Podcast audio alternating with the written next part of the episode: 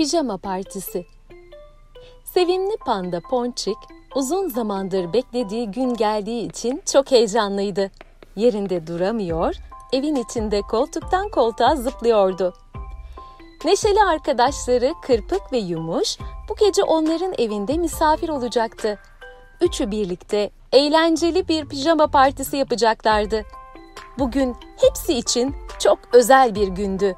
Çünkü üçü de ilk kez bir pijama partisine katılacaklardı. Ponçik, pijama partisi için ihtiyaçları olan her şeyi hazırladığından emin olmak için odasını son bir kez daha kontrol etti. Pijama, hikaye kitabı, biraz atıştırmalık ve oyuncaklar. Hepsi hazırdı.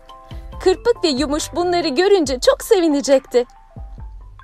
Arkadaşlarının gelme saati yaklaşmıştı. Ponçik son iş olarak onlar için hazırladığı sürpriz resimleri yataklarının altına sakladı. Ardından zilin sesini duyar duymaz kapıya koşup arkadaşlarını coşkuyla kucakladı ve içeri aldı. Üçü de neşeyle hopluyor zıplıyordu. Hepsi pijamalarını giyinip keyifle oyun oynamaya daldılar. Bir süre sonra bir yandan hikaye okurken bir yandan Ponçik'in ikram ettiklerinden atıştırdılar.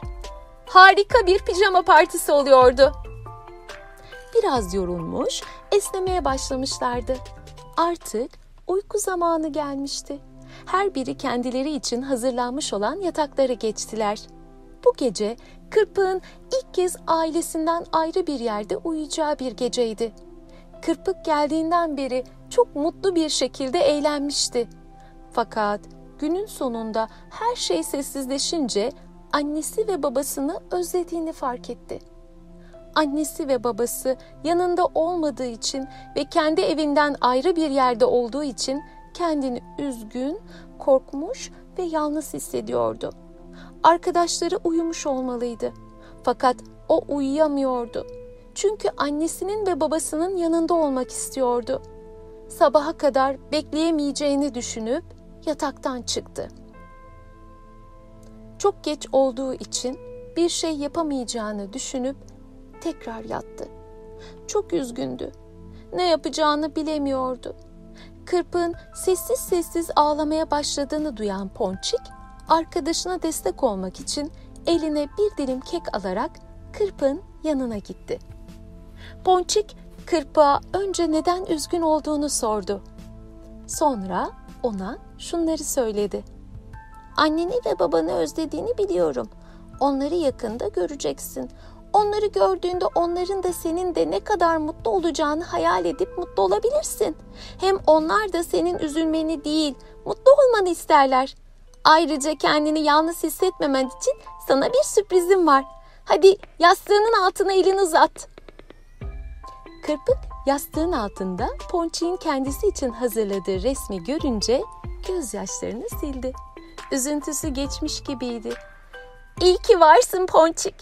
İlk pijama partim sayende çok güzel geçti. Annemi ve babamı görür görmez onlara tüm bu güzellikleri anlatacağım.